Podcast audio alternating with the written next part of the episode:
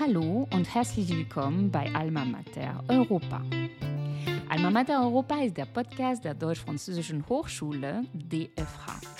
Die DFH ist ein Netzwerk von 208 Universitäten, das seit über 20 Jahren binationale und trinationale Studiengänge in Europa organisiert.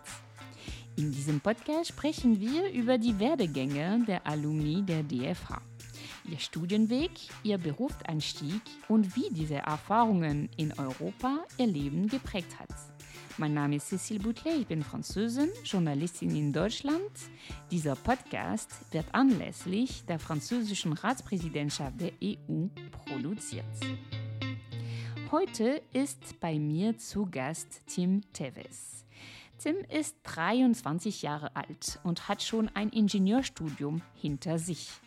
Für seine Abschlussarbeit hat er den Exzellenzpreis der DFH erhalten.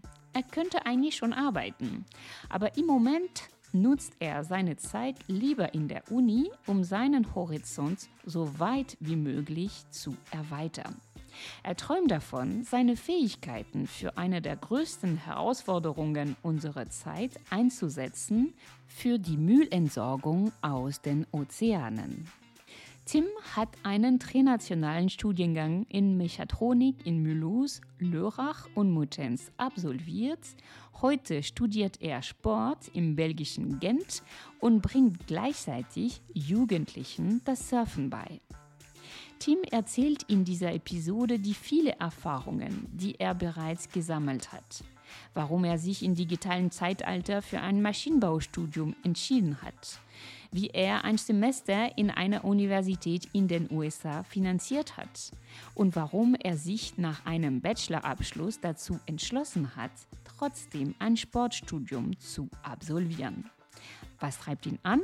Die Lust zu lernen und zu vermitteln und die Neugier auf Neues. Fähigkeiten, die wir eigentlich nie verlernen sollten. Hallo Tim, schön, dass du da bist. Herzlich willkommen. Hallo Cecile, hallo. Tim, wo befindest du dich gerade? Ich befinde mich gerade in der Bibliothek von der Universität von Gent, das in Belgien, im Herzen von Europa. Äh, wunderschöne Stadt, eine der, der schönsten Städte, wo ich äh, bis jetzt gewohnt habe. Und ja, ich bin äh, froh, heute hier zu sein und äh, diesen Podcast aufzunehmen. Ja, vielen Dank, dass du dabei bist. Äh, äh, Tim, in der Vorbereitung dieses Interviews hast du mir erzählt, dass du zweisprachig gewachsen bist, Deutsch und Französisch. Du hast danach Englisch und Niederländisch dazugelernt. Ist es der Grund dafür, ähm, warum du dich für einen trinationalen Studiengang in Mechatronik entschieden hast? Also das Mechatronikstudium kam, ich hatte gerade, war ähm, am Abi am Vorbereiten in Brüssel und hatte mir dann äh, überlegt, ich hatte jetzt die, die vier Sprachen und war recht gut in, in Physik und Mathe und wollte aber irgendwie die Sprachen doch noch beibehalten. Ich wollte nicht einfach irgendwo in englischsprachigen Bereich oder deutschsprachigen Bereich hingehen und dann dort äh, auf äh, Physik studieren. Ich wollte das irgendwie behalten und dann trinational mal auf Google eingetippt und dann kam ähm, eben dieses Studium im Dreiländereck auf, wo man äh, ein Semester in jedem Land macht ähm, und dann die drei Sprachen äh, hat, äh, Französisch, Deutsch und dann noch Englisch dabei, aber auch den technischen Bereich dazu äh, mit äh, Mechanik, Informatik und äh, Elektrotechnik. Beste Entscheidung überhaupt. Ähm, ich habe so viel dabei gelernt und so viel bin dabei selbst gewachsen auch. Äh, ich glaube, das hätte ich anders nicht so schnell hingekriegt. Ja, du bist auch nicht in, nur in drei Ländern geblieben, sondern äh, viel weiter weg. Kannst du uns das erzählen? Ja, ich hatte das Glück, noch im fünften Semester dann in die USA zu gehen für ein Auslandssemester.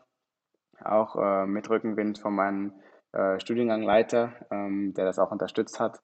Und ja, äh, noch mal eine ganz andere Sache dort in den USA. Äh, glaube eine meiner besten Erfahrungen im Studium. Einfach auf dem, dem Campus. Ich glaube, in Europa ist es eher getrennt. Man geht zur Uni tagsüber und dann kommt man abends daheim und hat dann nochmal daheim seinen Sport und sein Familienleben. Ähm, dort in den USA ist es halt wirklich, ähm, man lebt dann auf dem Campus direkt neben dem Ort, wo man die Vorlesung hat, neben dem Ort, wo man nachts äh, laufen geht oder Sport macht. und kommt dann zurück in sein Haus mit den anderen Studenten. Also das war 25.000 Studenten auf ähm, einem Campus groß wie 25 Fußballfelder.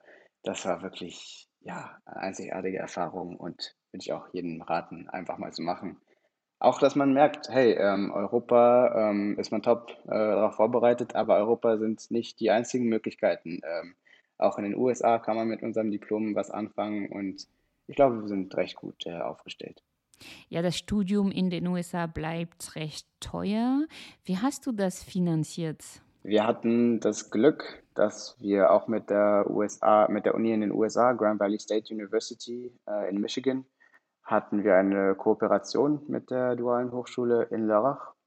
Und dadurch haben wir, habe ich die äh, Studienkosten nicht bezahlen müssen. Also das Einschreibegeld habe ich nicht bezahlen müssen. Das war äh, riesiger, riesiger Vorteil für mich. Und dann für die Kosten vor Ort, also es waren doch recht heftige Kosten, auch mit Wohnen und, äh, und dann vor Ort Essen und einfach Leben. Die habe ich dann, ich habe dann im vor, äh, Vorlauf äh, gespart und dann auch das Glück gehabt, dass während meinem Austausch meine Firma mich auch noch unterstützt hat. Äh, und muss ich dazu sagen, ich habe mich dann auch für ein äh, Baden-Württemberg-Stipendium beworben äh, und das auch bekommen. Ähm, Nochmal vielen Dank dafür und habe da, damit mir halt auch das, das Leben dort äh, finanzieren können. Ja. Ja, heute denkt man ein bisschen naiv, alles ist digital, Hauptsache Programmieren. Was lernt man so im Mechatronikstudium heutzutage? Also es ist, äh, erstmal wenn man Mechatronik hat, ähm, weiß man nicht so wirklich, wo man, wo man dran ist. Aber eben Mechatronik, drei Fächer, Mechanik, Elektrotechnik und Informatik. Und der ganze Sinn von Mechatronik ist eben, diese drei zu kombinieren. Man hat heutzutage nicht mehr Maschinen, die rein mechanisch sind oder rein elektrisch. Ja, unser Kühlschrank kann aufs Internet zugreifen und uns sagen, hey, die Milch ist alle. Ähm, man hat wirklich ähm, zahlreiche Elemente, die zusammenarbeiten. Und in den ersten Semestern haben wir die Grundlagen ähm, Mechanik und dann äh, Elektrotechnik und dann auch Informatik. Aber dann, je mehr äh, man im Studium ist, desto mehr wird das auch kombiniert. Also dann kommen Fächer wie Engineering und Mechatronik, wo wirklich alles noch und mit Projekten dann, ähm, wo man Roboter oder Maschinen baut, die alles kombinieren. Und dann in den allerletzten ähm, Semestern kommen auch noch äh, Management- und Projektleitungsfächer dazu. Und ich glaube, dort ist eben der große starke, äh, Stärke, die große Stärke von dem Studium, dass man die ganzen Grundlagen hat. Man weiß, wie die mechanischen Komponenten, elektrischen und Informatik alle zusammen arbeiten. Aber man kann auch äh, die Teams dann leiten und auch äh, interkulturell. Man ist ja die ganze Zeit zusammen mit äh, Studenten aus Frankreich und aus Deutschland und aus der Schweiz. Man hat diese ganzen interkulturellen Feinheiten schon durch. Und mit der Arbeitserfahrung, ähm, man kann das alles integrieren und kombinieren. Und ähm, dort eben diese Kombination von Technik in allen Bereichen ähm, ist, glaube ich, ähm, super wichtig und ist ja riesige Stärke von, von dem Studiengang. Wir haben das schon erwähnt, du bist in Belgien groß geworden, du bist zweisprachig gewachsen. Warum überhaupt noch in Deutschland und Frankreich studieren und in der Schweiz studieren? Äh, was lernt man da, äh, was man eh nicht schon kennt? Also klar, es war, es war schon ähm, zweisprachig mit, mit, mit dem Aufwachsen, aber das einfach nur eine Sprache zu sprechen, ähm, bringt einem recht wenig, wenn man nicht mit anderen Leuten umgehen kann. Da glaube ich, ist das, das Studium ähm, die, einfach das Leben in neuen Umgebungen. Ähm, man lernt neue Kulturen kennen, neue Leute kennen, aber man ist nicht einfach nur Tourist. Man geht nicht einfach nur eine Woche irgendwo hin, schläft in einem Hotel und geht dann wieder nach Hause. Nein, ich äh, habe über einer Bäckerei in Mulhouse gelebt, also total authentisch. Äh, jeden Morgen Tür auf und dann war die Nachbarin da und einfach mal angefangen zu sprechen. Und man, man kann sich viel besser in Leute hineinversetzen, ähm, man ist mehr weltoffen, man versteht die Welt besser, weil man selber auch fremd war und selber mal in einem anderen Land äh, gelebt hat und man weiß, wie sich das anfühlt. Äh, jetzt in der Industrie, wenn man das dann auf den Job, ähm, ich habe ja auch dann im Unternehmen Conducti Swampa gearbeitet, ähm, dort hat man halt, ähm, ist man auf einmal viel toleranter, viel flexibler, anpassungsfähiger, wenn mal was nicht läuft, wenn Leute die Sprache nicht sprechen, wenn es äh, irgendwelche Konflikte gibt. Man, man hat ein bisschen mehr Abstand und man kann einfach ähm, die Sachen besser angehen. Und ähm, ja, einfach Toleranz ist, glaube ich, ein, ein, wichtiger Stichpunkt. Also ich glaube, man hat als Mensch äh, eine gewisse Zeit auf diesem, auf diesem Planeten. Und ähm, für mich persönlich ist es halt richtig spannend, einfach mal so viel sehen, wie man kann und auch wirklich mal in anderen äh, Orten zu leben. Ich glaube, da, das ist echt was, was ich echt, wo ich nachstrebe und sehr glücklich, dass ich das machen konnte. Du hast eine andere Leidenschaft, das ist das Surfen und das Sportcoaching mit Jugendlichen. Das ist ja so wichtig, dass du nochmal ein Studium in diesem Bereich angefangen hast. Woher kommt das? Ich glaube, mit sieben Jahren stand ich das erste Mal auf dem Windsurfbrett. Ähm, und habe dann das äh, so äh, schön gefunden, dass ich das dann durchgezogen habe und äh, immer weitergemacht habe. Und hier am Belgischen Meer haben wir recht gute, recht gute Schulen auch. Und dann habe ich mit 16 Jahren äh, mich angeschrieben in einem äh, Windsurf-Trainer-Kurs ähm, hier an der Küste. Ich konnte nur recht wenig Niederländisch und habe dann mit meinem Braten Niederländisch da angefangen. Ähm, das Gute war, wenn man äh, mal ins kalte Wasser gesprungen ist, dass man sich recht schnell dann auch dran gewöhnt. Ich habe dann mehr Niederländisch gelernt und habe dann mit 17 äh, meine erste Woche Unterricht gegeben, Coaching. Ähm, und das Geniale daran ist einfach, dass äh, die Kinder, die, die kommen, ähm, die wollen sich alle bewegen und äh, sind glücklich und man hilft ihnen halt dabei, ähm, besser zu werden im Sport, äh, sich zu entwickeln und man sieht dann nach der einen Woche dann die, die lachenden Gesichter und das ist super, super schön. Aber ich glaube, noch wichtiger für mich ist der Aspekt, dass man einfach Kinder dazu bringt, sich zu bewegen. Ähm, und dass sie das schön finden, das ist noch besser, weil dann bleiben sie dabei und dann bewegen sie sich noch mehr, weil sie das wollen, durch ihre, Motivation, durch ihre eigene Motivation.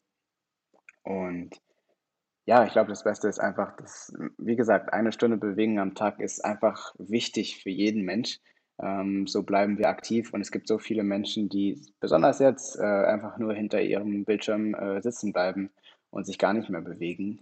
Äh, das ist eine Recipe for Disaster. Ähm, auf Deutsch äh, weiß ich das Wort nicht mehr, aber es ist sehr ungesund, einfach sich nicht zu bewegen. Und wenn man damit im Kinderalter schon anfängt, jeden Tag und ein bisschen, dann wird man viel, viel gesünder und kann im Endeffekt viel mehr von seinem Leben auch noch haben.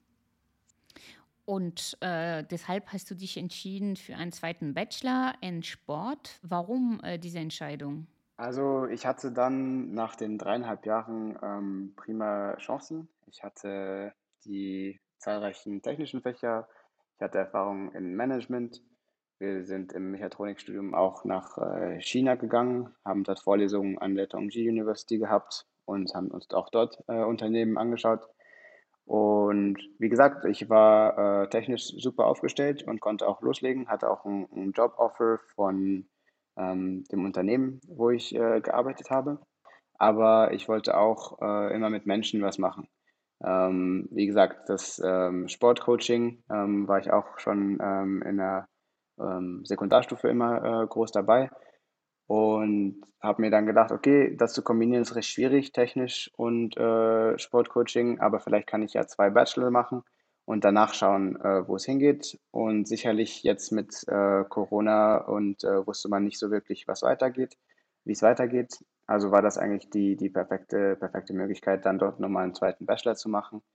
Ähm, und da habe ich mich dann entschieden, nach Gent zu kommen. Ähm, das ist äh, in den Top 10 äh, Universitäten der Welt für, für Sport äh, Research und habe ich mich dann hier bei, bei Coaching ähm, nochmal eingeschrieben und werde dann jetzt in zwei Jahren meinen zweiten Bachelor ähm, abschließen, wenn alles gut geht, aber sollte man davon ausgehen. Also noch zwei Jahren, dann bist du fertig. Du wirst zwei Bachelor haben, einen in Mechatronik, einen im Sport. Äh, was macht man damit? Äh, wovon träumst du für deine berufliche Karriere, zumindest in diesem Moment? Ich habe das vor, ich glaube, zehn Jahren habe ich mal eine Broschüre in einem, ähm, bei einem Arzt auf dem Tisch äh, gesehen im Warteraum und habe die aufgemacht.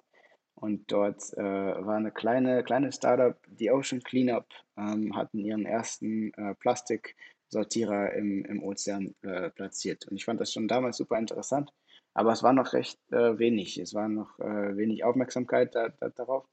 Und ich habe jetzt vor, vor einem Jahr nochmal geschaut und die Ocean Cleanup ähm, sind jetzt dabei, äh, den äh, Pacific Garbage Patch, den riesig, riesigen ähm, Plastikhaufen, der im, im Ozean schwimmt, äh, aufzuräumen. Und dass dort eben dieses äh, technisch äh, kombiniert wird, um äh, unseren Planeten sauberer zu machen, um uns allen eigentlich zu helfen, das finde ich sehr inspirierend. Und da sehe ich mich auch ganz ehrlich später äh, auch drin, ähm, dass man das kombiniert, ähm, das Wissen, was man hat, um anderen Menschen, um unseren Planeten zu helfen. Ähm, genial. Die suchen auch Ingenieure und Bootmechaniker bei, bei The Ocean Cleanup um äh, ihnen zu helfen, ähm, mehr Plastik aus, dem, aus den Ozeanen zu, zu holen. Jetzt sind sie auch dabei, aus verschiedenen äh, Revieren und Flüssen ähm, Plastik zu blocken. Äh, 1000 äh, von Flüssen in, in der Welt äh, machen 90 Prozent des Plastiks aus oder 80 Prozent des Plastiks im Ozean aus. Ähm, also das finde ich sehr inspirierend, dass dort mit der Technik eben ähm, weitergeholfen wird. Das war die Geschichte von Tim Teves. Vielen Dank, dass Sie dabei waren. Wenn Sie mehr über Tim und sein Studium erfahren möchten, können Sie gerne die Deutsch-Französische Hochschule kontaktieren. Und wenn Ihnen der Podcast gefällt, können Sie ihn gerne weiterempfehlen oder mit fünf Sternen bewerten. Vielen Dank fürs Zuhören. Bis bald.